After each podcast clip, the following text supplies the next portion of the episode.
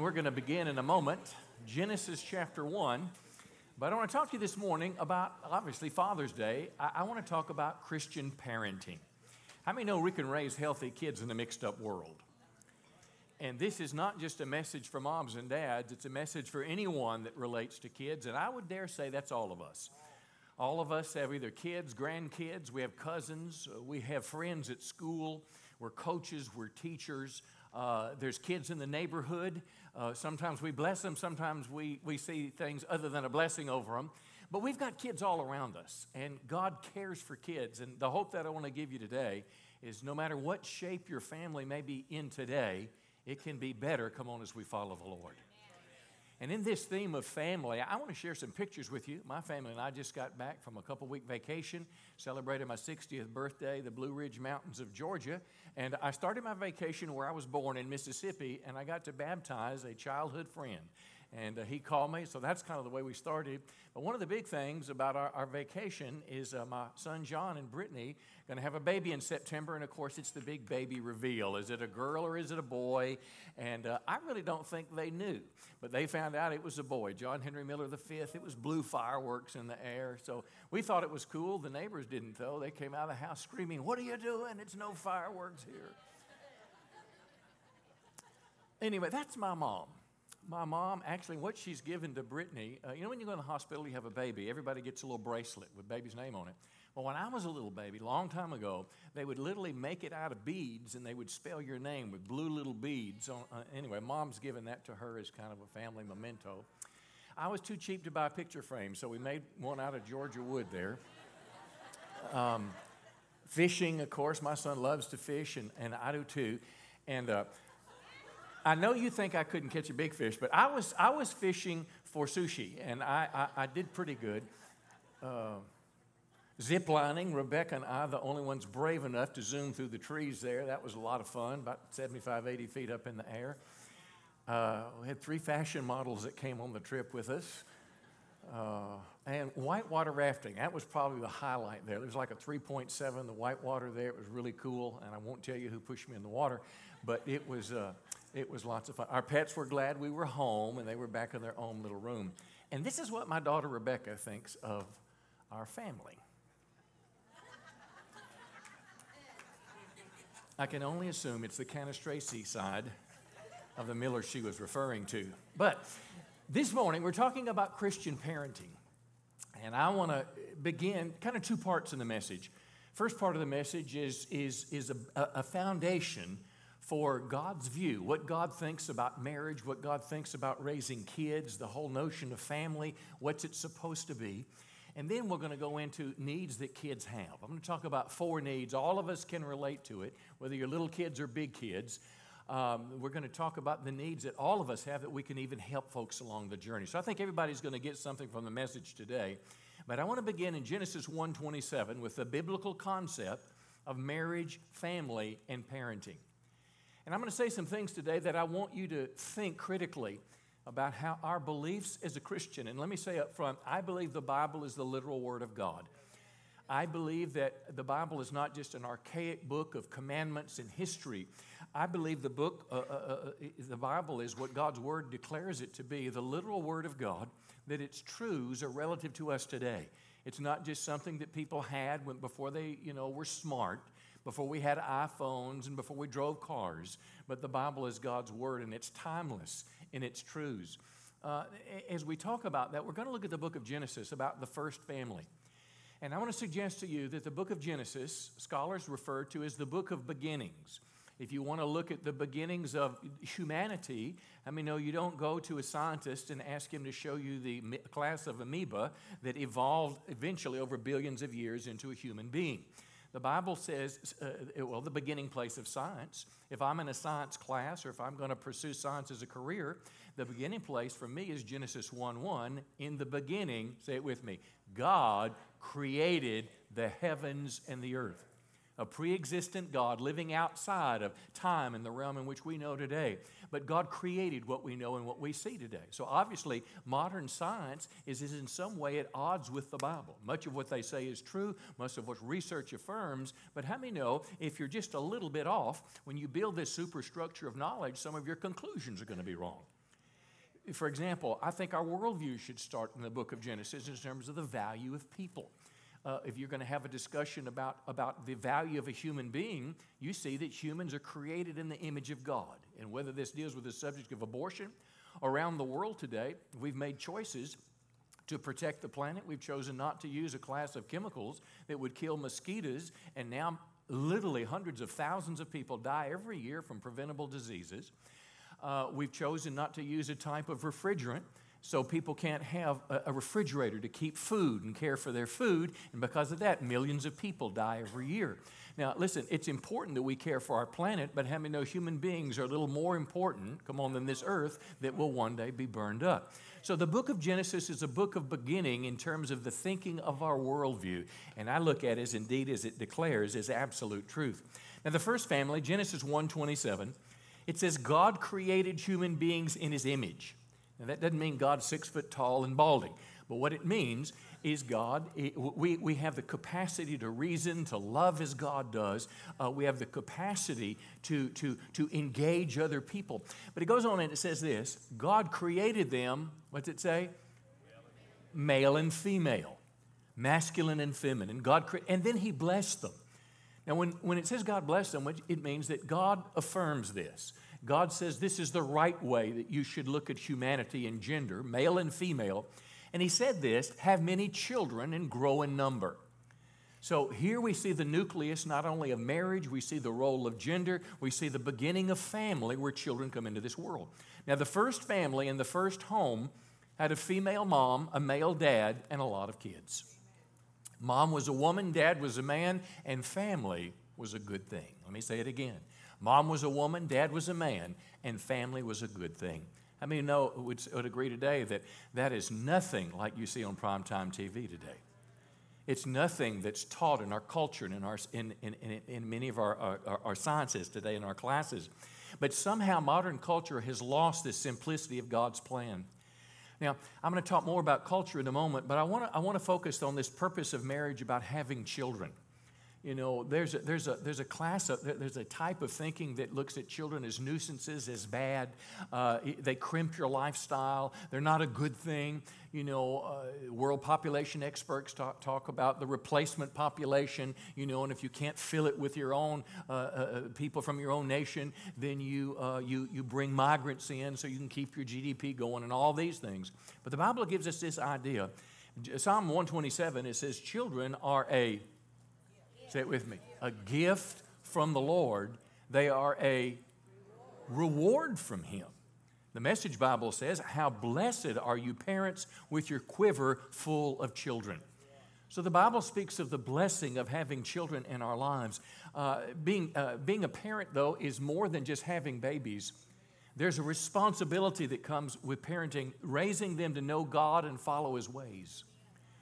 Now, let me say this this is a very difficult message for me because there are no perfect families in the world today. Mine's not perfect. Yours is not perfect. And sometimes we look at a biblical ideal and we kind of feel like, well, you know, my life is not as good or, or I'm less than or it's not going to be happy. Let me tell you this, friends. Wherever your family is today, if it's good, it can be better. If it's in trouble, how many know we can trust that God can help us as we walk, walk in His ways to make our families healthier and stronger? And this is what I'm talking about today because our families are not perfect. We live in a broken world and family is complicated. How many know when someone dies in your family? How many know that changes the whole dynamic when someone dies? Uh, I, I would suggest that probably every one of us in this room have been directly or indirectly impacted by divorce. My parents were 21 when they divorced. It impacted me. Mom called me when I was in a Navy barracks in Moffett Field, California. And I remember walking around uh, in a daze for a day. Now, listen, I love my mom. I love my dad. They care deeply about each other. They relate to one another well. We play games together when I go back. But dad's remarried, and when I go back at Christmas, I go to mom's house and come in. Oh, dad's not in the living room on Christmas morning. I mean, it, it's complicated. It doesn't mean that we're bad people, but it means that it, it just, it, family gets complicated. Uh, kids are born out of wedlock. Uh, there's abuse, there's violence in the home. And maybe you're infertile, can't have a child. Maybe there's adultery. Uh, maybe a parent travels and, and they can't be with the kids' ball games. All these things. Maybe sickness has come in the home and, and, and, and roles have been changed. Kids are having to become parents almost overnight because mom is sick. Whatever the deal is that's going on in your world today, let me underscore by saying God wants to make a good thing better and He wants to help something that's in trouble. And you're going to see this morning with me that the greatest things that you can give your children is a loving mom and a loving dad. Now, uh, I want to go back just a moment about culture because modern culture is not only ignoring God's plan for marriage and family, but it is doing everything it can to squash out this notion of what I'm talking about today. Modern culture teaches us that anyone can marry, gender is irrelevant, and family is anything you want it to be. I in no way undermine the fact the closeness of relationships in some non traditional families. I mean, no, we're all created for community. I applaud efforts of people reaching out to other people other than just those biologically related and trying to bring people in to this place of love and acceptance that we have. But let me say this, friends. Uh, modern culture may say anyone can marry and gender is irrelevant, but they're wrong.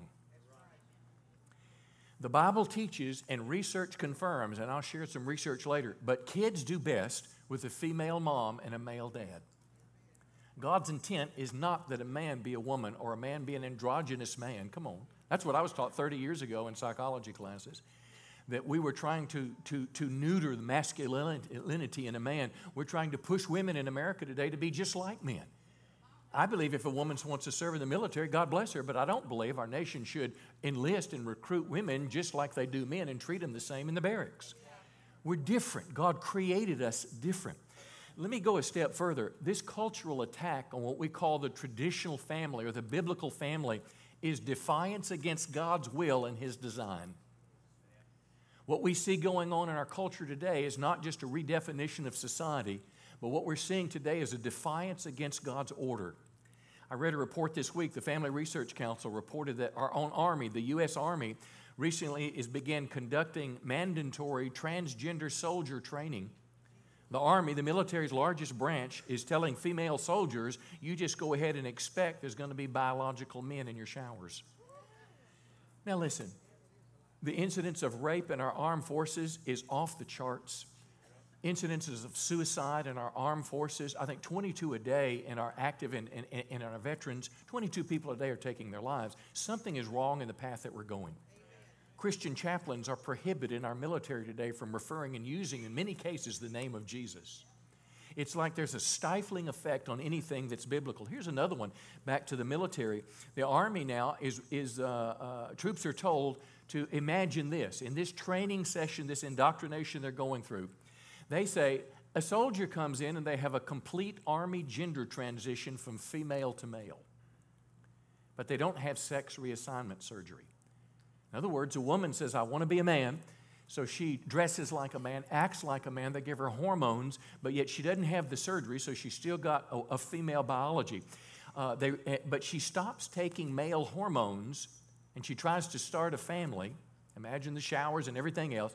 And then the soldier gets pregnant and approaches the commanding officer looking like a man but discussing his pregnancy. A policy on male pregnancy. Something is wrong in America today. When people ignore God's design for marriage and family, everybody suffers. But let me say this, and let me say it in no uncertain terms. As a Christian, I should love people that are involved in a lifestyle that's contrary to what the Bible would teach. I can love people, not judge them, not hate them, not look down their nose. Listen, I remember the way I used to be. Now, I didn't have problem being gay or transgender, but I had my own set of problems. Are you with me today? Listen, I'm a sinner just like you're a sinner, like everyone else in the world. How many know we're sinners saved by the grace of God? And we can love people, but at the same time stand for what's truthful.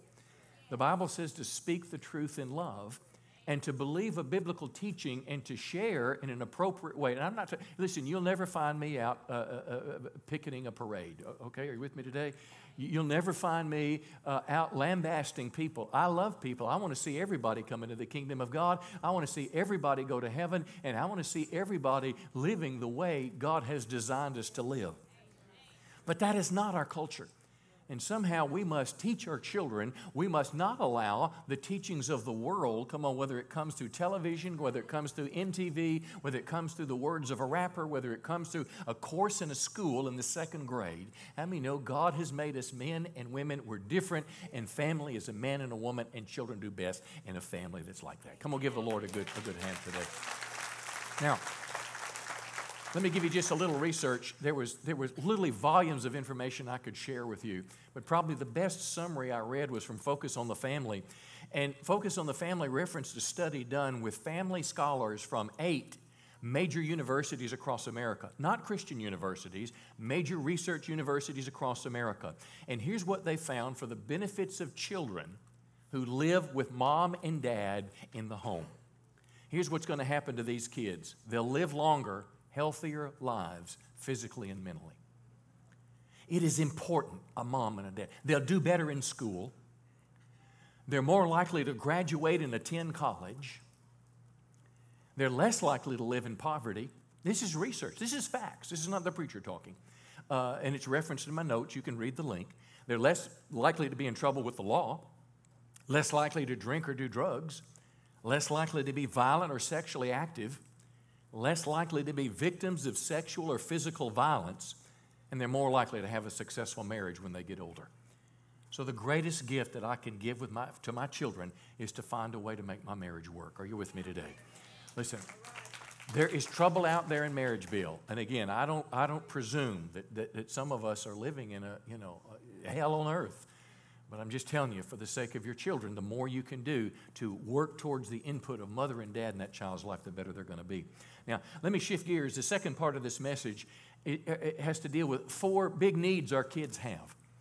Now, again, you're going to get something out of this if you're a parent, a grandparent, if you're a teacher, if you're a coach, or if you're in here and you're a high school or college student, this is going to help you relate to your friends.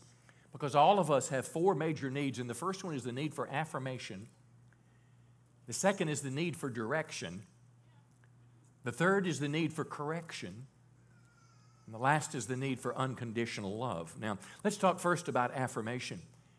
And again, my heart, it breaks as I look over the congregation. This is a very hard message for me to speak. I look across the congregation and see people that I love and care for that are in the midst of a divorce, and I know they're trying hard. I see people in this congregation that don't even know who their father is. I can call my dad anytime on the phone. I can send a Father's Day. Uh, I, I, I, can be fairly well uh, assured that on my birthday, his, his wife uh, will remind him to call me. But some of us don't have that. And we wonder what is missing inside, what is broken inside, could well be a father wound. We live in a broken world. We live under the curse. That's why it's so important that, that, that we, as God allows us to do, open our lives to people outside of our little nuclear leave it to beaver family. I mean, the Roys adopted two little three year old girls because mom struggled with drugs and couldn't raise them. I look across the congregation and I see people that refer to people that refer to Dorothy as mother that they're not related to her. Their skin color is different. They're from different parts of the country but she fills a role in their life as a mother. I mean, no, I don't have to be a biological father to you to help you as a dad. This is what we are as the body of Christ. Uh, I don't believe in the, the concept of socialism where, you know, it takes a child to raise a village, but I do believe very much that the influence of godly men and godly women upon, on other people's lives can help turn the course of a generation. If I can turn a young man that's headed for the streets, come on, that's headed for a life of crime and drugs and jail, if I can turn his heart towards God, come on, by putting up a basketball, helping him get some air in that basketball, spending a little time from him, bringing him some water to drink to earn his trust, and I can begin to share with him, I can help him get a job. Come on, I am pointing that kid towards a future that he can turn the curse of what happened to him. So let's see all, all of us, let's see not just the, the, the, child that bears your name, but our influence on people is this first need of affirmation. And I'm going to have to go quickly. I may need three or four extra minutes today. Who'll give me extra minute? Two, one, two, three, four, five, six, seven. I got about 10 minutes. All, that's all I'll need. So don't, don't, don't, don't, don't worry. Matthew 17. Affirmation, by definition, means words that validate our worth and recognize our accomplishments. That's exactly what you did when your little angel was on this stage here. Come on. Whether they were acting like an angel or a devil, whether they knew the words or not, when they were looking around, they weren't looking for me, they were looking for you. I saw little girls showing mommy, look at my shoes, they're just like yours. See, this is what we're talking. We're talking about affirmation. Matthew 17, Jesus took Peter, James, and John. He led them on a high mountain. And as these men watched, Jesus' appearance was transformed. His face shone like the sun, and his clothes became as white as light. This was supernatural. Uh, scholars call this the transfiguration.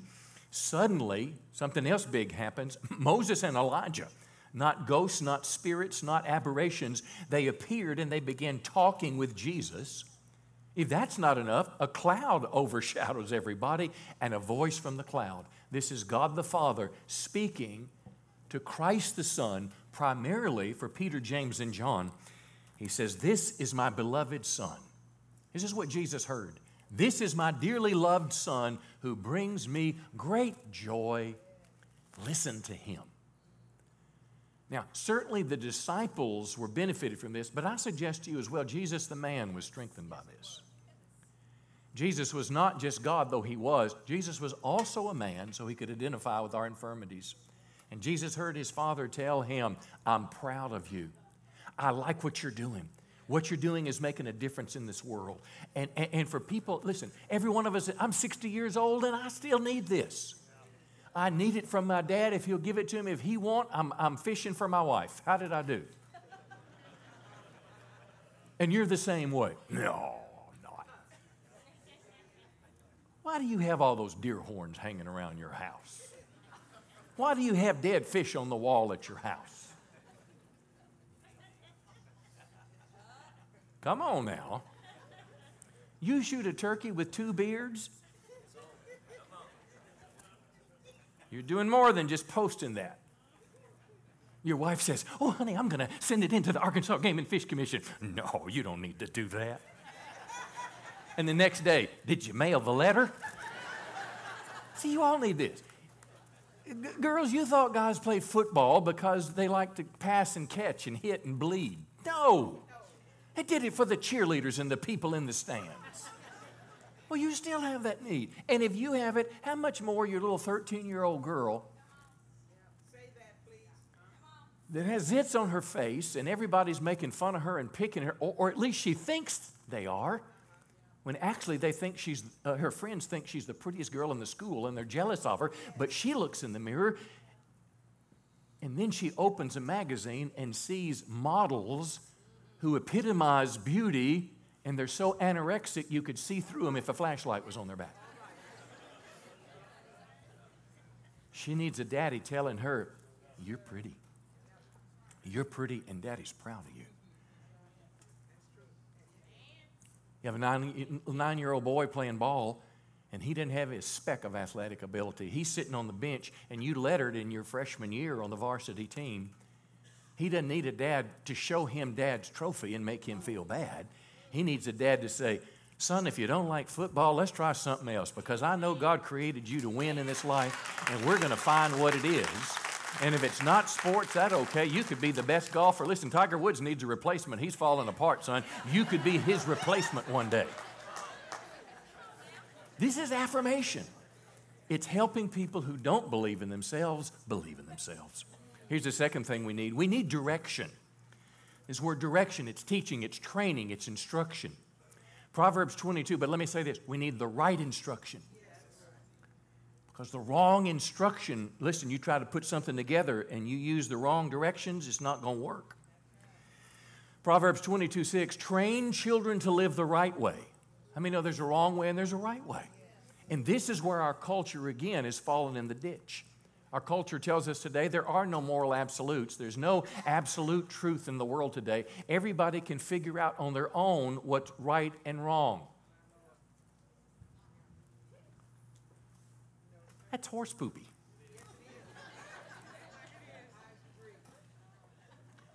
The Message Bible says, point your kids in the right direction.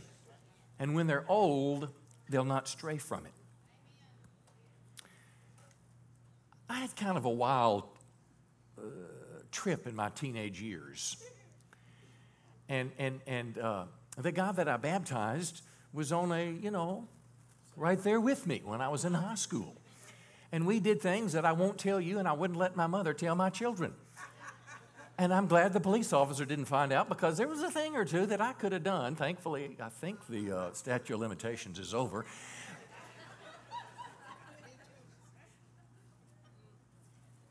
Stay with me on this. But my mother got me in church. My mother not only bought me a Bible, read Bible stories to me when I was a child. And something took root in my heart that overwhelmed the craziness and helped me end up going in the right direction.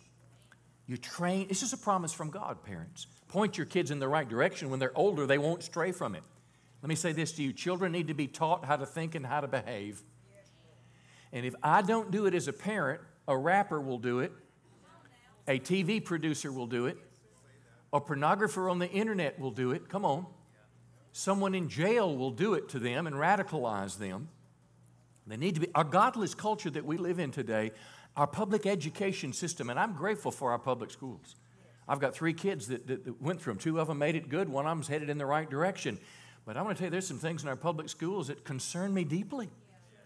When the idea of Common Core was first introduced, I thought, well, what a great, great idea. Have kids all across America, making sure that all of them are learning math, all of them are learning science, all of them are learning how to read. That just makes sense that kids in impoverished areas, you know, are not suffering as kids in, you know, prestigious areas. But the problem is, is it is not just teaching reading, writing, and arithmetic. The problem is it teaching a godless value system in life. The beginning place for it, listen, you're not going to find God in public schools. And if you find him somewhere, it's just a phone call away from a, an, a, an atheist group coming in tell the school they can't do that anymore. No Bible in your school, no prayer in your school. When we open the science book, I don't care what grade it in, it starts with an amoeba, and over some, you take a little time and you add in the amoeba becomes a monkey, and the monkey becomes, come on, what's, what's sitting next to you today? I mean, that's, that's what kids are taught. Kids go to school and they're not taught consequences for their actions. They're not taught one day they're going to stand before God and they're going to give an account for their life. There was a day when the Ten Commandments of the Bible were on the walls of public school buildings, and we replaced the Ten Commandments on the walls of school buildings with metal detectors, police dogs, come on now, and see through backpacks because we have thrown aside God's ways. Children need to be taught how to think and behave. This is why we must teach our children the Bible.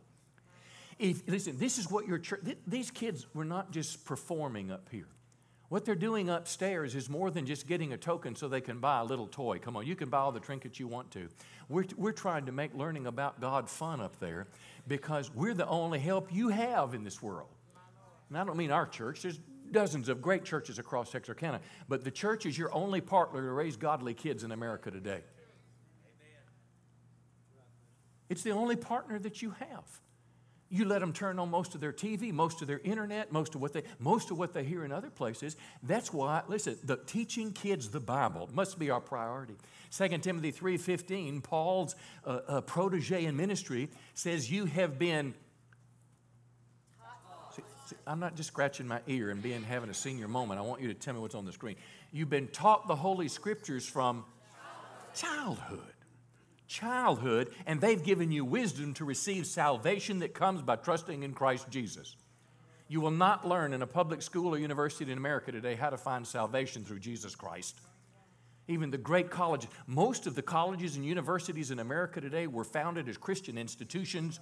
If you don't believe me, go back and look at Harvard, go back and look at Yale, look at their founding documents, look at their charters, and you will see deliberate Christian biblical uh, language that has been thrown aside for the wisdom of man, and we have the mess we're in today.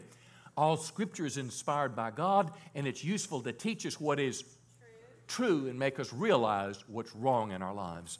And before I change, let me ask you this question Why does, on a Friday night, why is one kid joining in a riot that's going on, burning cars, and one kid stays home and studies for the ACT test?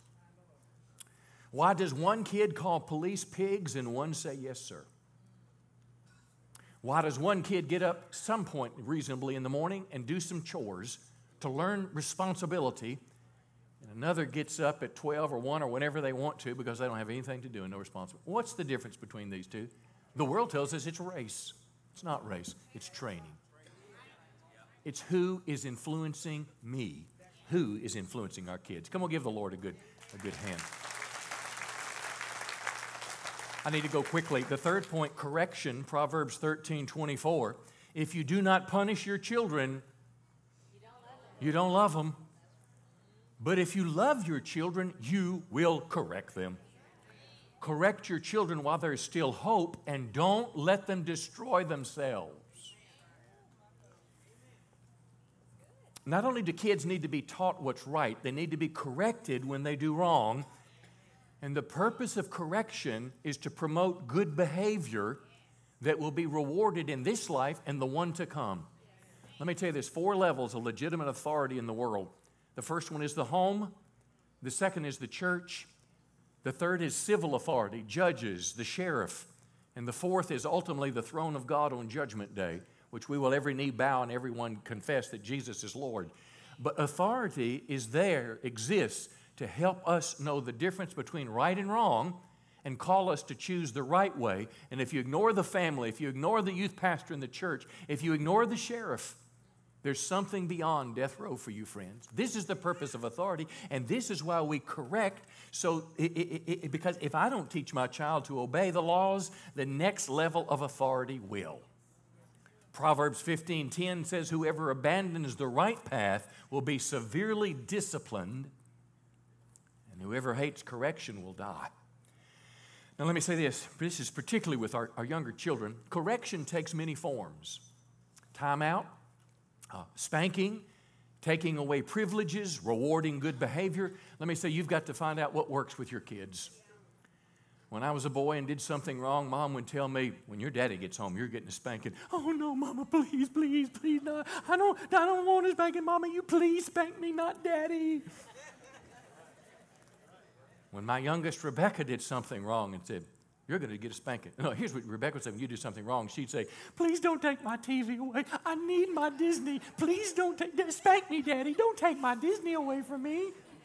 You got to find what works but you got to be deliberate at it. Let me, let, me, let me say this about spanking. We don't talk about it much in our culture, it, it seems to be disappearing. Uh, the Bible does reference it, particularly in the book of Proverbs, but let me give you a little advice about this if you choose to discipline your kids this way. First of all, it should never, ever be done in anger. And a spanking should never bruise don't, don't, don't hit your child on the arm or the back and say, I spanked them. No, you didn't. You abused that child. That's not what a spanking is. There's a place for a spanking.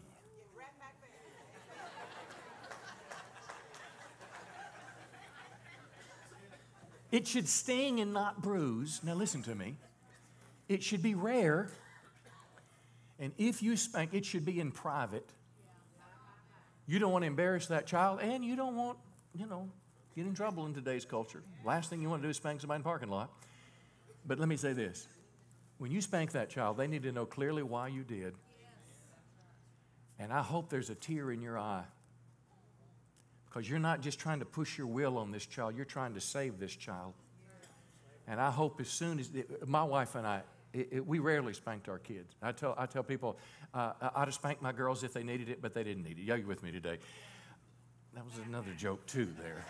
Uh, but, but, but, but if you spank your child, as soon as you do, put that child in your lap and put your arms around them and tell them that daddy loves you and daddy wants you to stop doing what you're doing. Because if you, I don't care what it is, you just pick, you just pick something that's going to be detrimental. Daddy doesn't want you, listen, honey, daddy doesn't want you to steal because if you steal, you could end up going to jail. I'm moving on now. Not only do kids need our affirmation, they need our, our, our, our, our teaching, our direction, they need our correction. But this last one, they need unconditional love. Now, let me read this parable. It's Luke 15, and it begins this way It's showing how the Heavenly Father feels about people who do wrong. In that chapter, it's lost sheep, it's lost coins, and it's lost people. And the picture is how our Heavenly Father loves us when we do wrong and mess up. And I want to suggest it's an example to follow. I, the, the idea that, you know, you've seen this phrase in movies if you marry him, you are dead to me. Your child is never dead to you. Let's keep, let's, let's read. Luke 15. Tax collectors and notorious sinners came to listen to Jesus teach. Now, isn't this interesting? It was not just the religious people that came. Listen, I hope our church is filled with broken people. I hope our church is filled with people that either come to church or go to jail. Are, are you with me today? Because Jesus said it's not, it's not the, the, those that are well that need a physician, it's those that are sick. And these people that had the brokenness of society and generations, they came to Jesus. And uh, of course, the Pharisees were complaining and angry that he associated with them. But, but here's the story, and, and, and here's the, the, the, spiritual application. A man had two sons. In the parable, the picture of the, uh, God is, is embodied in this man, this father. He had two sons. The second son we won't talk about. He represented the Jews that were angry at Jesus. But it's this first son that went crazy that I want you to see how dad responded. Uh, the younger son told his father, I-, I want my share of the estate before you die. now, I wouldn't have done this, but this father agreed. In other words, listen, I want to take all those, your gun collection, I'm taking them, I want them right now. And, and when I get them, I'm taking them to the pawn shop, I'm getting whatever they'll give me, and I'm going to go have some fun. Now, this was a grown child, it was not a kid. When you start with your children, you're holding in, in your hands like this. But the rest of your parenting, you're slowly moving your hands, I'm talking about influence, behind your back to where you get to the point. My son now, he's 28. I hope he listens to some things dad says, but I can't make him do it. Are, are you with me today? And somewhere beyond elementary, these beautiful kids that you saw up here, somewhere those kids are developing a will of their own. And at some place, God did, listen, this father did not tackle this child, put him in chains, and make him live in a closet. He let them exercise their free will. And I cannot tell you where to draw that line, but I'm saying this adult son was allowed to go a wayward path. Uh, the younger son, verse 13, he goes to a distant land. By the way, he picked him up a nice little beamer on the way. He drove to Las Vegas in the beamer, but he wasted all his money in wild living. No, that's not what the Bible says. The Bible says he got a, a Ford truck because the Chevrolet wouldn't do.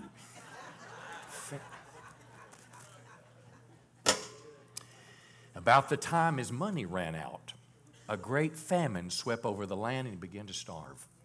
Let me tell you this if you have a home and you're trying to live godly, a famine is not a bad thing to turn somebody's hearts back to God.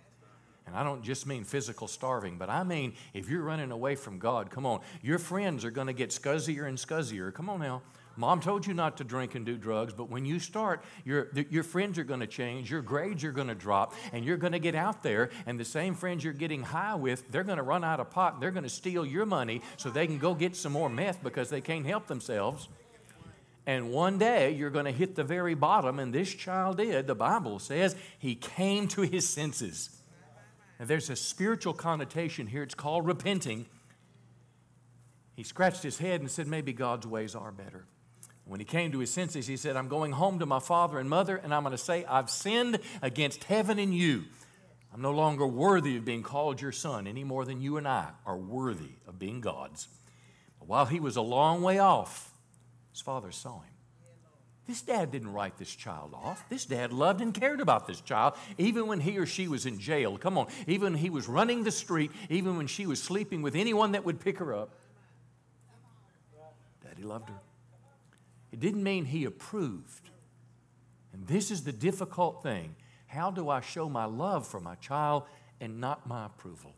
I cannot, I cannot simply explain that one to you. But I know this the Bible said Daddy was filled with love and compassion. He ran to his son, he embraced him, and he kissed him. And this son rightfully said, Father, I've sinned. But the dad said, the dad didn't say, You sure have. You go sit in the corner. You re earn your right to be in this household. After all, you're going to eat in the other room. No, he didn't. He killed the fatted calf. He said, Let's celebrate with a feast. My son was lost, but now is found. And if that's the way God will treat me when I go crazy, shouldn't I treat my kids with the same unconditional love? I want to let them know that what they're doing is wrong, but I want to also let them know that when they want to come home, the door is always open. Come on, give the Lord a good, a good hand. I'll close with this. Let me shift gears here, and we're going to have the dads come down. We got a little gift we want to give you, and I promise you I will not make you cry or hold hands with everybody. So just hang on just a second. Let me shift gears just a second, and let's now talk for this last scripture how kids relate to mom and dad. How should I relate to my parents? Well, Ephesians 6 tells us, children, obey. It was our favorite scripture we taught our kids. Yeah. Ephesians 6 1. Listen, if they're two years old, they can learn children obey. Children, obey your parents because you belong to the Lord. It's the right thing to do. Your obedience as a child turns into verse 2 honor your father and mother. It means esteem and value them as precious. It's the first commandment with the promise. He's talking about the Ten Commandments. You realize this is one of the, it's number five in the Ten Commandments, which says, if you honor your father and mother, things will go well for you and you'll have a long life on the earth. And here's what I want to tell you in my closing remarks today, friend. Obedience starts in childhood, but as we grow older, obedience turns into honor, and honor is for a lifetime. And this honor is not dependent on how our Father treats us. You may have a bad relationship with your dad, and you may be very outgoing, and when you see him, you wave your middle finger at him, or you maybe curse at him, or he calls you and you just, you know, you let him have it. Because your therapist told you you are a victim. And it's okay that you express your rage. Not what the Bible says. Somewhere that's to turn into honor. Well, what they did was wrong. Absolutely, what they did was wrong. But what you did to your Heavenly Father was wrong. So treat them with honor, even if they don't deserve it, but because you and I are Christians, give them the honor they deserve. I would never think of cursing my father, but I would do things like a passive aggressive would do is not call him until he calls me and go two years and nobody speaks. I'm going to tell you, friends, if we will show our parents honor, obedience, and honor the rest of their lives, God will bless us. I told my kids on a, vac- going on a vacation, it was uh, my 60th, we wanted to be special. I said, I don't want to go where it's hot, I want to go to the mountains somewhere. We thought about going to Colorado, but instead we cho- chose some smaller mountains in Georgia because mom lives in Mississippi and I could pick up my mother on the way. Why would you do that? Honor. Because my mother loved me and still loves me. And honor is a godly principle of life. Come on, give the Lord a good hand today. He's worthy of our praise.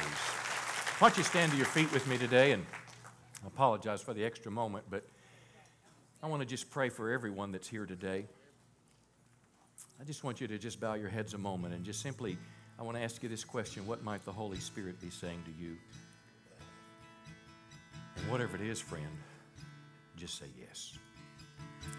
Wherever the Word of God crossed to your thinking, your behavior, your feelings, your hurt, let God have it today. Just simply say yes to the Lord and be willing to make whatever change God might ask of us. For many of us, it's to honor our parents. Some of us, it's obedience, and it's hard when you know more than mom and dad. For others, it's the pain of the way we were treated or what we didn't get. We have a father wound. But Holy Spirit, whatever it is, we just simply want to slip our hands to heaven and say, Lord, would you please help us? We need you.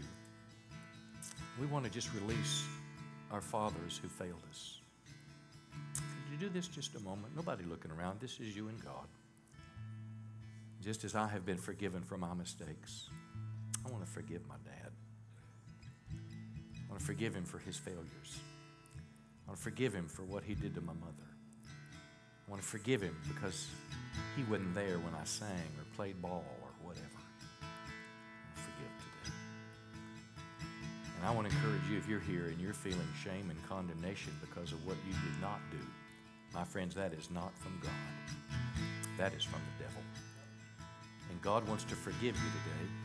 For some of us, it may be a phone call this afternoon, not just from the kids to dad, but from dad to the kids, saying, I'm sorry for something. But whatever it is, Holy Spirit, we just want to say yes. And I just want to speak a blessing today over all my friends. And I want to pray that you'd bless our home and bless our family and make it a special place. In Jesus' name. I'm going to ask the ladies if you'd be seated, and the guys, why don't you come on up to the front? We've got a little gift for you, and I think you'll, uh, you'll like this little video as you're coming. It's worth to the front.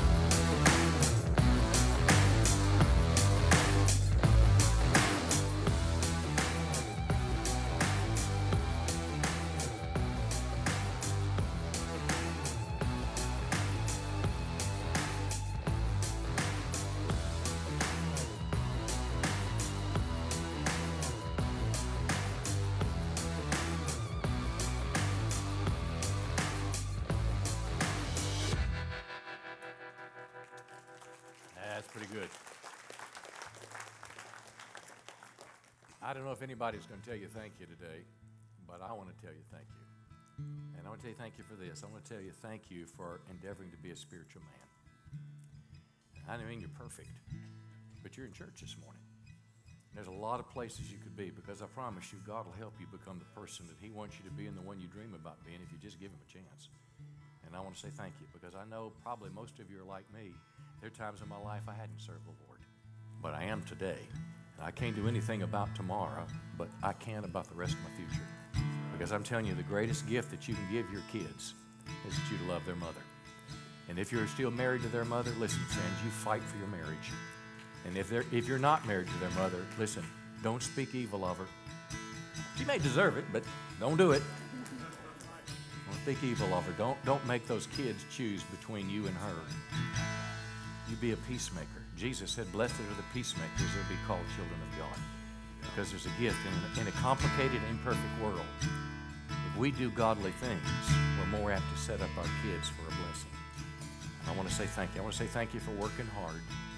Because the Bible says if you don't provide for your family, you're worse than an infidel or worse than an unbeliever. And it's hard today. We look, some of us look around and say, I wish I'd have whatever. I wish I'd have gone to college. I wish I'd have got a doctorate degree. I wish I'd have whatever. I want to say thank you for working hard. That's the way my dad showed love to me because he was raised in a depression era after the depression. And he wanted to give his kids what he didn't have. I don't know if your kids will ever say thank you. Most kids just assume it's their right, but I want to say thank you for your endeavoring to provide for your family. And I want to lastly say thank you for being willing to pray for your family. Whether you've seen any change or not, you keep it up. Because you and God, friend, can make a difference. Here's what I tell people. If I can't talk to you about God, I can talk to God about you. And God has a way of bringing that prodigal home. Let's pray for these men. Ladies, lift your hand towards them. Men, don't ever, don't dare hold anybody's hand, okay? But Lord, we want to pray for all of our these men around the altar today.